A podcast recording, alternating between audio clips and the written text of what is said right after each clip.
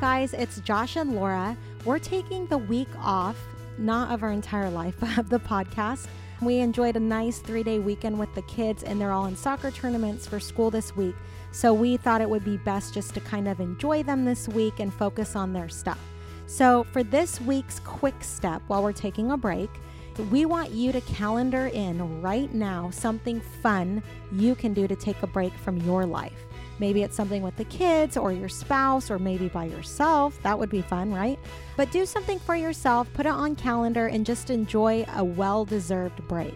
And then make sure to listen in next week. We'll have a new episode on choosing or changing a career. Something that, you know, a lot of times can be a lot more overwhelming than exciting. We're going to give you some great steps so you can make that difficult process one that you're really excited about. Yeah, and start thinking of all those new grads you've been seeing in the Instagram and Facebook photos because they're going to want to know about this too. So just keep in mind anybody that might want to hear this content.